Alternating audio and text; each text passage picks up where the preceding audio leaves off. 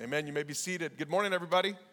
Hey, I'm Pastor Bryan. If we've never met, I sure would love to meet you before you leave today. If you're newer here, we'd love to connect a face with a name. And my wife, Tracy, was doing announcements. And both of us, we sure would love to connect with you. So don't be rushing out of here if you're newer. Also, we'll have a time for prayer just at the end of the service if you need some prayer, if you've got questions about the message. And today's going to be a good one. We've got a lot to cover, a lot of ground to cover today as we're continuing on in the book of Mark. So if you have your Bibles, you can open up to Mark chapter 14. It's a long chapter. We've been in it for several weeks now. We're going to be jumping around a little bit because today's message is we're going to kind of take a fresh look at Peter's interaction with Jesus. This is Mark 14, and this is where Jesus is a day away from going to the cross, and he just had his Last Supper last week. We talked about this, the Last Supper of Christ with his disciples, and he identified his betrayer, that it would be Judas, and Judas takes off, and now, you know, this is this famous scene. I think you've probably heard of this, where Peter said, in classic Peter fashion, Peter said, "I will never betray you, Jesus." And you're going to see that Jesus. This is where Jesus says, "Yeah, you will. You're going to betray me, and you're going to deny me." And we're going to get to all that today, and we're going to even skip to the end of Mark chapter 14 to see when he did that. And so we got a lot to cover today, but all of it is under. I want to kind of frame the whole thing with this question before we jump into this, because we don't want to just point fingers at Peter today. We want to allow the Holy Spirit to shine his spotlight on our hearts as well. And so the question is, have you ever experienced mission drift? That's how we're going to frame what Peter was going through when he denied Jesus. We're going to call that mission drift. Mission drift is when you have a mission, but you drift from your mission over time. Now, this isn't just a religious thing. This is like a workplace thing, right? You talk about, if you're in the workforce, maybe you talk about mission drift. Those of you, if you serve in the military, thank you for your service, by the way. But you talk about mission drift. It's so easy to forget what your mission is. It's easy for any institution to get away from their mission. They start off really on fire, and everyone's heading in the same direction, but then you drift from mission. Kodak is a perfect example of this. Kodak's mission for over 100 years was to make photography accessible to the masses. And they started in the 1800s, and, you know, remember when it was like, when you had to develop the film? Raise your hand if you've ever had to develop film before, just real quick, I wanted to see. Okay, good. So that's about a little more than half of us. I'm not going to ask you young people if you even know what I'm talking about, because you won't know what I'm talking about. But let me just see, raise your hand if you've developed film, if you've had film developed in the last 5 years. Anyone? I'm not raising my hand, so some of you have to tell me how. How in the world? Why would you do that? Because now maybe if you're like a real photographer, you're still, it's just how you do. But for you young people, if you're like, what are you talking about right now? Well, back when we had fax machines and landlines and telephones, we used to have to load film, ask your parents, you'd have to load film into a camera, and we'd have to wind it up. And then you would take pictures, and then you'd have to go to Walgreens or wherever, and you'd have to get that film developed. And you would, here's the crazy thing, is you would have an actual photo at the end of the process. That's the one thing I do miss, by the way, is we don't really actually have photos. We just have them all on our phone. But this was kind of how it used to work. And for 100 years, this is how it worked. And Kodak was a leader in this technology, and then digital cameras came along. Now remember, Kodak's whole mission was to make photography accessible to the masses. That was their mission. And when digital photography came out, they were a part of that. They were in the game, but they made a decision to go all in on the old school photography rather than digital photography. And in 2011, they declared bankruptcy. Now the reason I call that mission drift is because they forgot what their mission was. I think they got so focused on the way they did it rather than what their mission was. Their mission was to make photography available to the masses, and now they don't make photography available to the masses anymore, so they took their eye off the ball. Mission drift can also happen in marriage. I just did a wedding 2 weeks ago for Chris and Brandy at our Layton campus. Chris is a great friend, and he's one of the overseers over there, just a great man. Brandy's amazing. They're just amazing. They're an amazing couple. And I remember, I stood there with them, and they took their vows. Chris, do you take Brandy to be your wife, to have and to hold from this day forward, for better or worse? All that stuff that we say, those are your vows. That's another way to say that is that's your mission as a couple. How many couples drift from their mission? How many couples start off and they're excited about that, and then over time they drift from their mission? So I think mission drift can happen in marriage as well. By the way, I think my parents are celebrating 55 this year. 55. Yeah.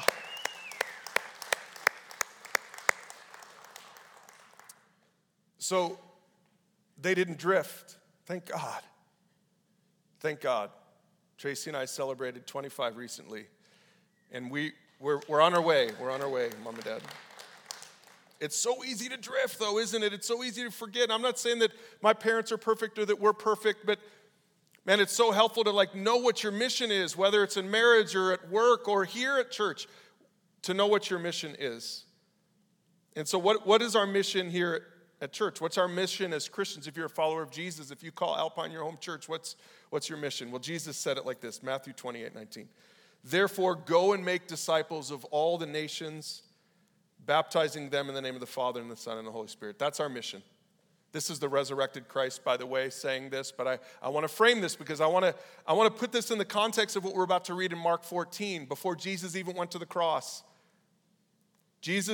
The resurrected Jesus at the end of all this is going to say, guys, go make disciples. That's your mission. And guess what? 2,000 years later, it's still our mission. Our mission as a church is to go make disciples. Now, the way we like to say that around here is we want to help people pursue God. That's why we have this little booklet called The Pursuit.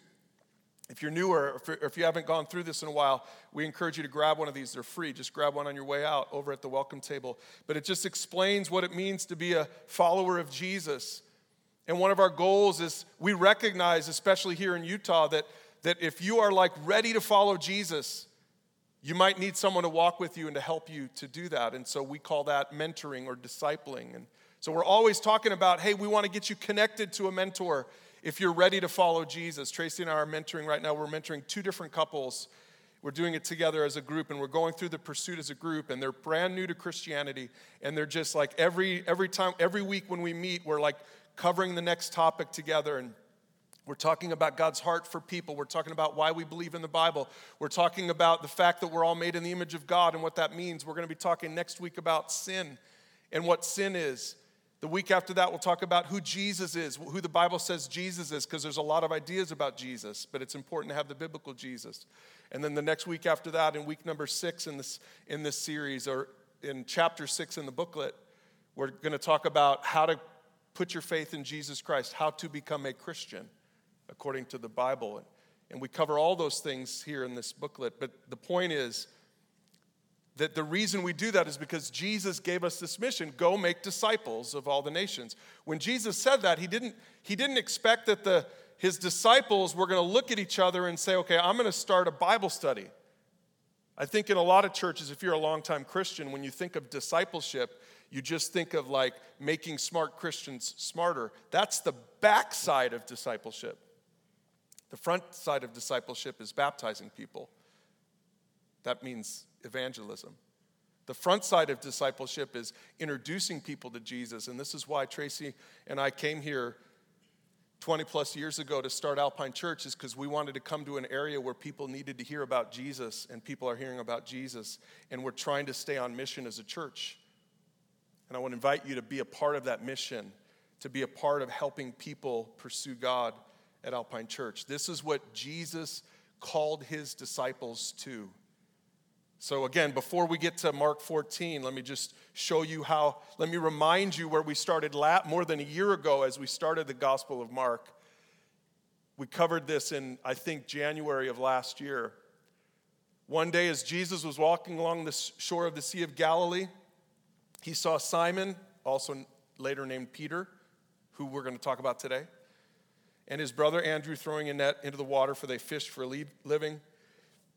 Jesus called out to them, "Come follow me, and I'll show you how to fish for people." And so they left their nets at once and followed him. So look, here's what I want. There's the reason I'm showing you this is because I want to show you that Peter was on mission 3 years earlier. This is 3 years before what we're going to see in Mark chapter 14 today. 3 years earlier, Peter was on mission. Jesus is like, "Come follow me, and I'll show you how to fish for people." And Peter was like, "Let's do this." And he left his net. It was a total Peter thing to do, by the way. Peter was impetuous. Peter's the guy that's like this all the time, right?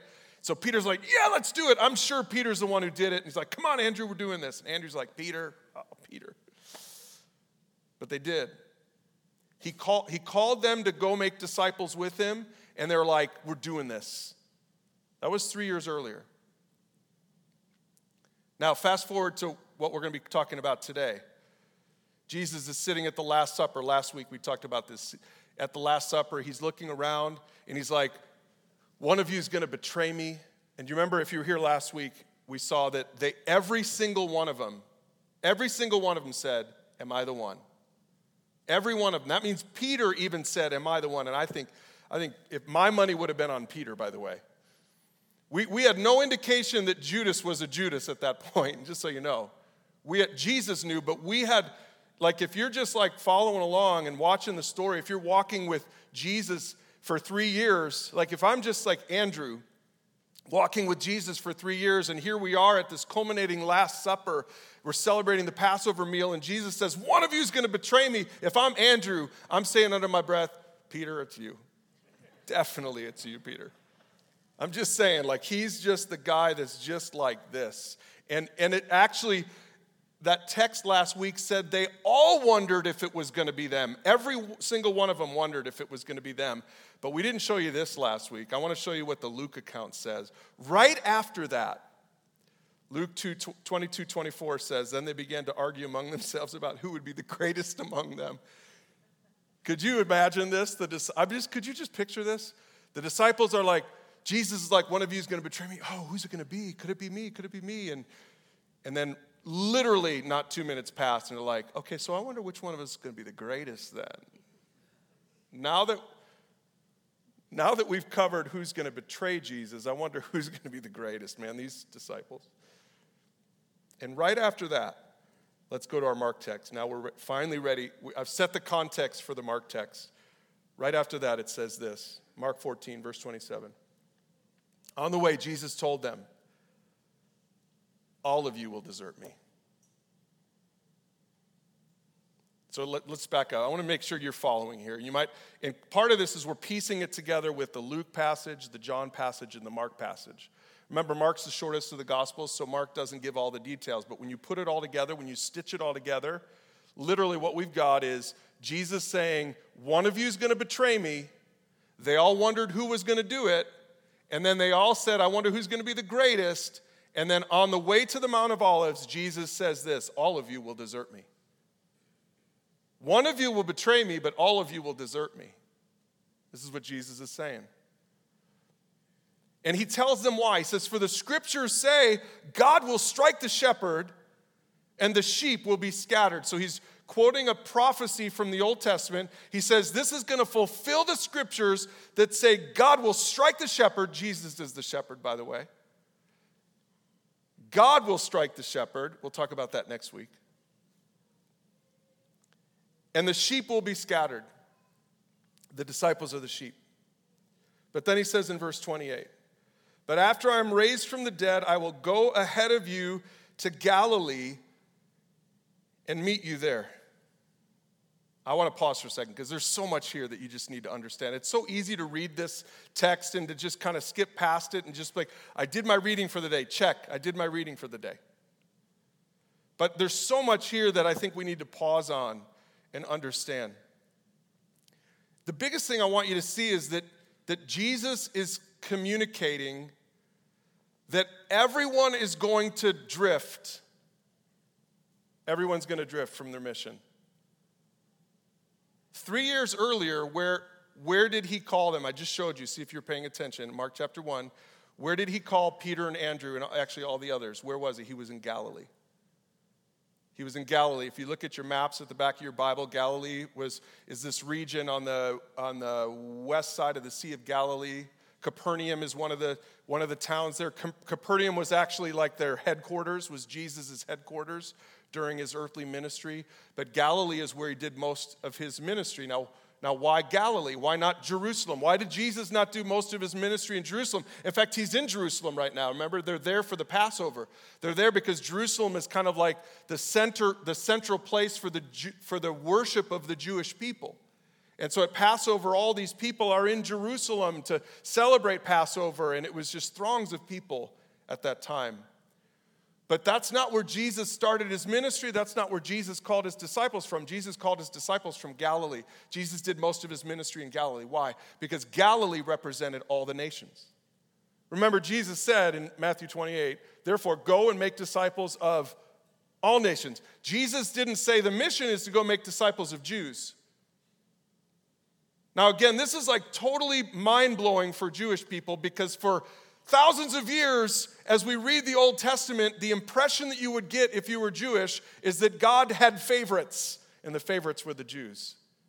I mean, that was definitely the impression that you would get. God has favorites, and the favorites are the Jews, and he's selected a people, and this people is, these are the ones he cares about, and all the nations, whatever. Like, he just cares about the Jews. Because, again, if you read the Old Testament, you just see it. It's just a spotlighting the Jewish nation through the ups and downs of their history. And God is saying, I'm going to promise you, I'm going to bring you to the promised land, and I'm going to displace all these other nations and bring you to the promised land. So you get this idea that God definitely plays favorites. You get this idea in the Old Testament. But you can't just read the Old Testament. You have to read the whole Bible. And this is what's happening, is as we read the whole Bible, we realize that that was just part of the story, and actually the fuller story, the rest of the story, is that God wants to bless all nations. That's why he said our mission is to go make disciples of all the nations. And now we can go back and realize it in Genesis 12 when God blessed Abraham, who is the father of the Jewish nation, that we go back and we double-check that blessing from Genesis 12, and actually now we realize he says that all nations will be blessed through your seed. That's what he said to Abraham. All nations will be blessed through your seed. All nations will be blessed through the Jewish nation, and the blessing is Jesus himself, that Jesus would be Jewish, and Jesus would come and would accomplish his mission so that the blessing could be extended to all the nations. And that's why Jesus called his disciples at Galilee, because Galilee represents the Jews and the Samaritans and the Gentiles. Galilee was a melting pot. And so when Jesus says right here, he says, look, you're all going to desert me, because Scripture calls it. The prophets prophesied it. God will strike the shepherd and the sheep will be scattered. You're all going to desert me, but here's the thing. After I'm raised from the dead, I'll go ahead of you to Galilee, and I'll meet you there. I love this. Here's what it's saying. We're going to rendezvous at the place where I called you in the first place, because even though you're going to desert me, I know the story's not over. Isn't that cool? You're going to desert me. You're going to drift from your mission, but I'm not. That's what Jesus is saying. You're going to drift, but I'm not going to drift. You're going to veer off course, but I'm not going to veer off course. All of you are going to desert me. Every one of you is going to desert me. Every one of you. Scripture prophesied it. It's going to happen, but I am going to go through with my mission. I'm going to be raised from the dead, and then I'll see you in Galilee. And then here's what Peter says. Even if everyone else deserts you, I never will. Pause for a second. I'd be like, Peter, are you serious right now? Hold on, let's rewind and see what Jesus just said. Jesus, the ultimate truth teller, just said, you're all going to desert me. And not only that, Jesus said, Scripture prophesies that you're going to desert me. And Peter said, nope, I'm not going to. I believe me more than I believe you, Jesus, and more than I believe the prophets. What a knucklehead. I was trying to think about the right word for this. Like, what a knucklehead. This is Peter, isn't it? Peter's just like, Peter is just like so confident in his abilities. He's so confident in his abilities, even though just last week we saw that he said, am I the one that's going to betray you? And when he realized it wasn't going to be him, then I'm sure he was a ringleader saying, I think I'm going to be the greatest. I bet you I'm going to be the greatest in the kingdom of heaven. I think Peter and Andrew were probably the ringleaders of that conversation. And now he's saying, I could see Andrew deserting you, Jesus. Definitely. Oh, I could definitely see Simon the Zealot deserting you, Jesus. I could see Matthew deserting. He's a tax collector, right? We all knew he was a loser anyway. We didn't like him in the first place. But I'll never desert you, Jesus. I'll stick it out to the end. I don't believe you. I don't believe Scripture. I believe me. I put faith in me. I trust me. That's essentially what Peter's saying. But it's interesting, verse 31 says that all the others vowed the same. So it wasn't just Peter who had misplaced confidence. It wasn't just Peter who was questioning Jesus and even Scripture. It was all the rest of them. They were all a part of the conversation about who would be greatest in the kingdom of heaven. They were all saying, we're all good. I would never do that. I wouldn't desert you. No way. And Jesus kind of lets all the others off the hook. But here's what he says to Peter. It says that Jesus replied, I tell you the truth, Peter, this very night, before the rooster crows twice, you will deny 3 times that you even know me. We got to pause again. Okay.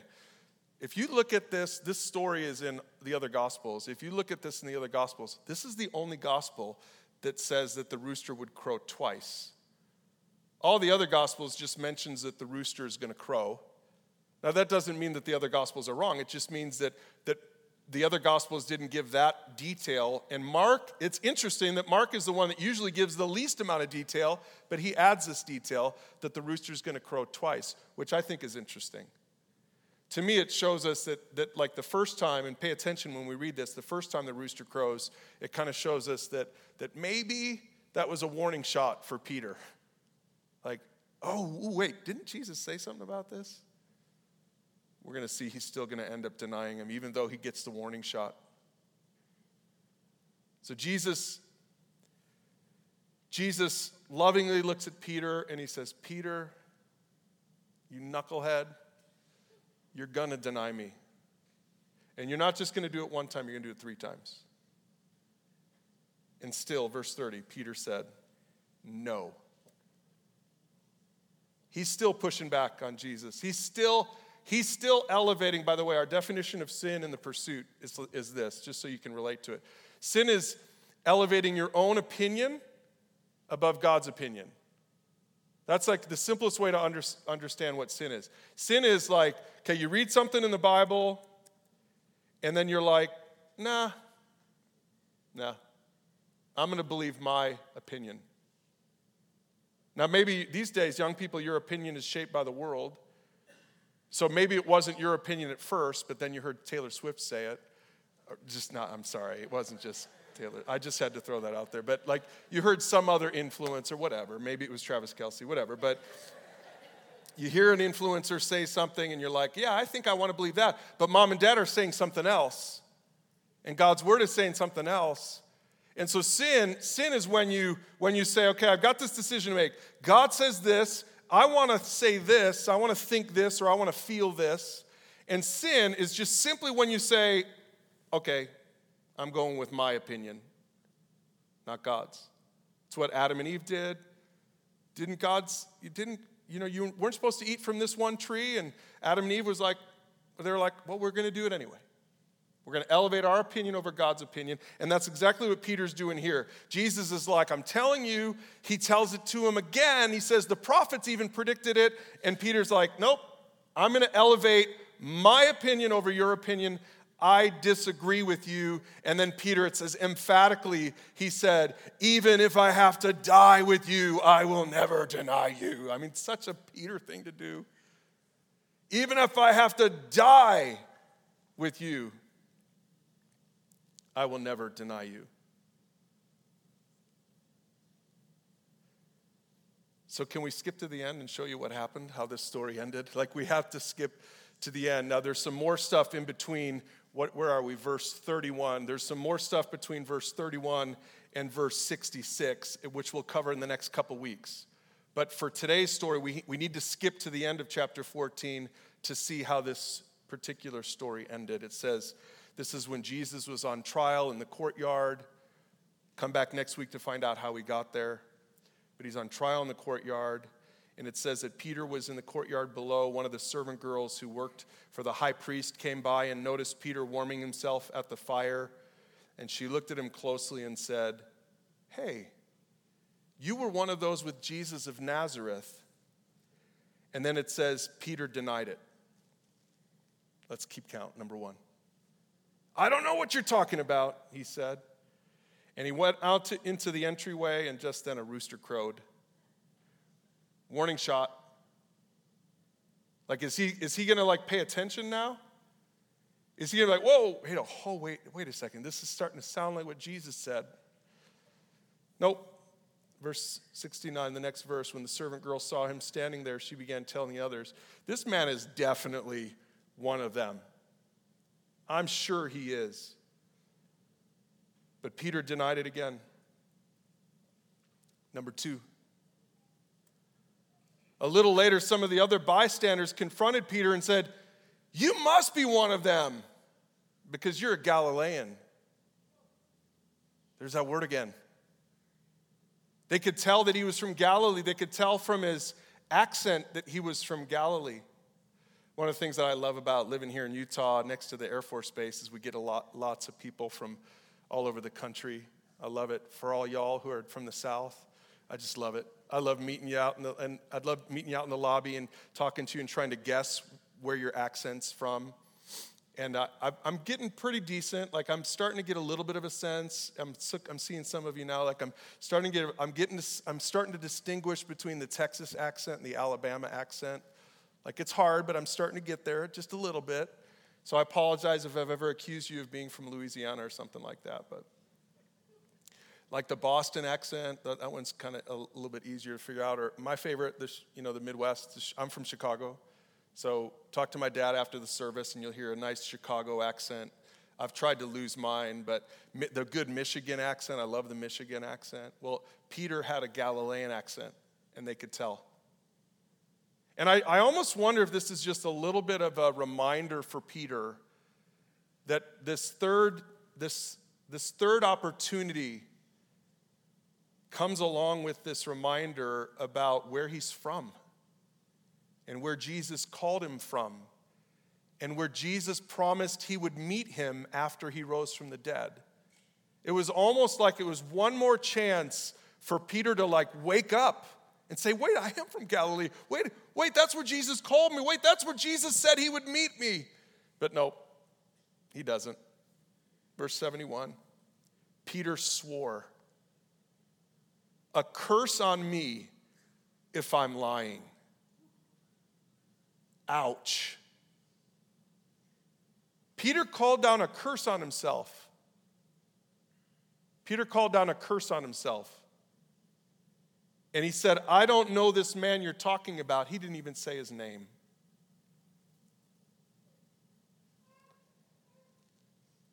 He didn't even say his name.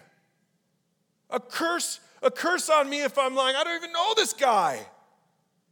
What are you saying? Who are you talking about? I don't know what you're talking about. This is from the guy who just said, "If no one goes with me, I will die for you, Jesus." And now he's cursing himself and lying and saying he doesn't know this guy. And then, of course, in verse 72, it says, immediately the rooster crowed the second time. And suddenly Jesus' words flashed through Peter's mind. "Before the rooster crows twice, you'll deny me three times that you even know me." And he broke down and wept. We talked about this verse in January when we talked about shame and guilt and being resilient.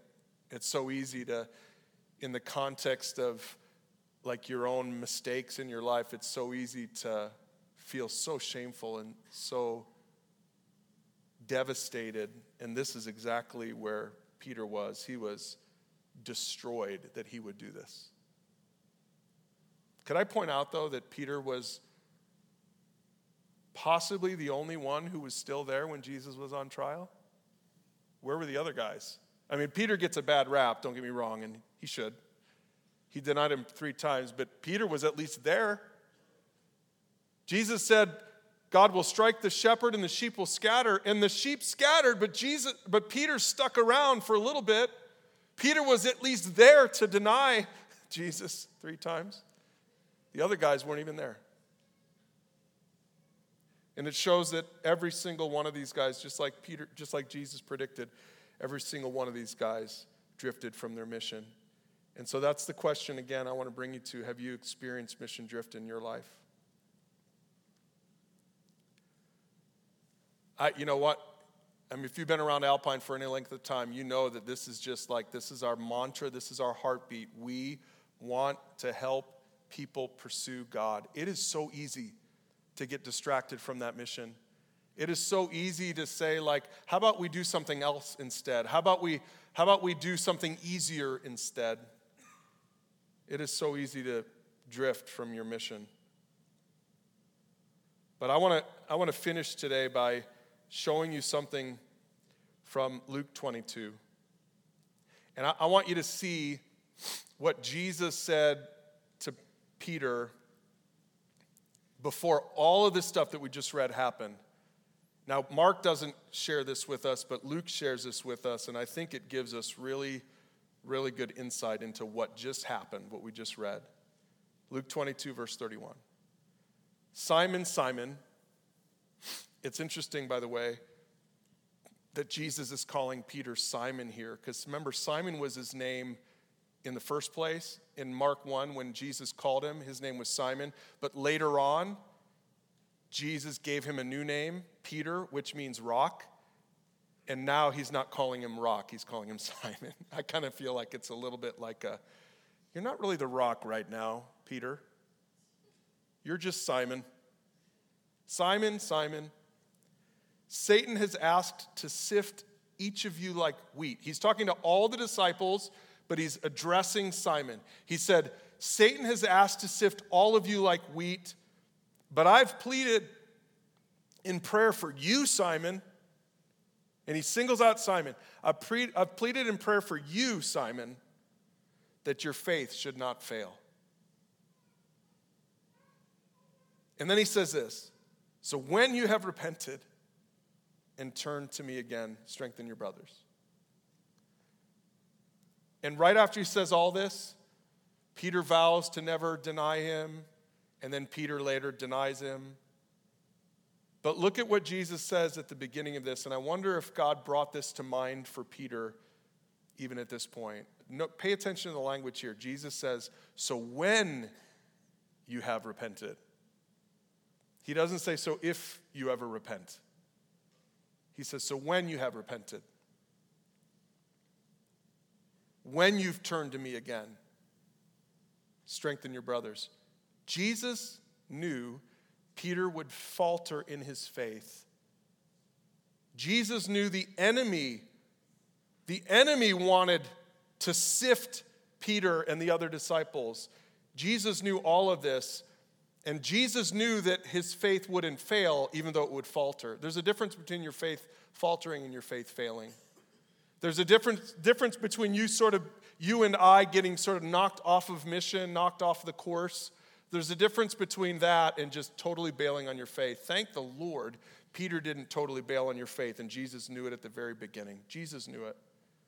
That's why he said, so when you have repented, when you have turned back. I know it's going to happen. And that's why Jesus said, after I'm raised from the dead, I'll meet you in Galilee.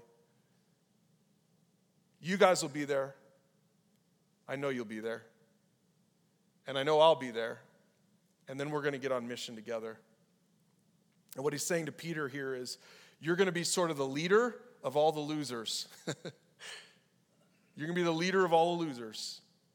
Because look, you're going to have, that's why he's pointing this out to Peter. He's like, you're going to have this epic fail, but at the end of this whole thing, I know that you're going to be the one to strengthen your brothers.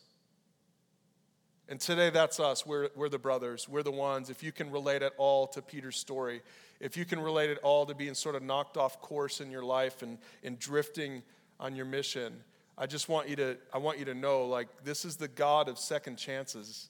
Jesus is the God of second chances. This is the God who says, look, even though you will fail, I won't fail. Because it's not about the power of your faith. It's about the object of your faith. It's not about the resilience even in Peter's faith. It was about the author of his faith, Jesus himself. And if Jesus could keep Peter, and if Jesus could use Peter in spite of Peter's failure, then he could use you and he can use me. Let's pray together. Father, I pray that you would help us to understand this truth. And God, I pray that this would be a call to us as followers, as your followers, just a call to us to remember our mission. Lord, you said it, Matthew 28, go make disciples of all the nations. Lord, I pray that we would be about your business. I pray that we would be people who seek you and know you and stay on mission with you. I pray, Lord God, that you would, especially for the person who's here today, who's a follower of Jesus and who has never made disciples, God, I pray that you'd give them the ability to do just that. I pray for the person who's here today who wants to know more about you, God. Lord, that you would invite them in and walk with them and show them who you are and what you're about. And so we just, I for one, just confess that I'm like Peter. And I pray that you would help me to stay on mission. And for any in here who feel the same way, God, I just pray that you would motivate us and use us again, just like you did for Peter. In Jesus' name we pray. Amen.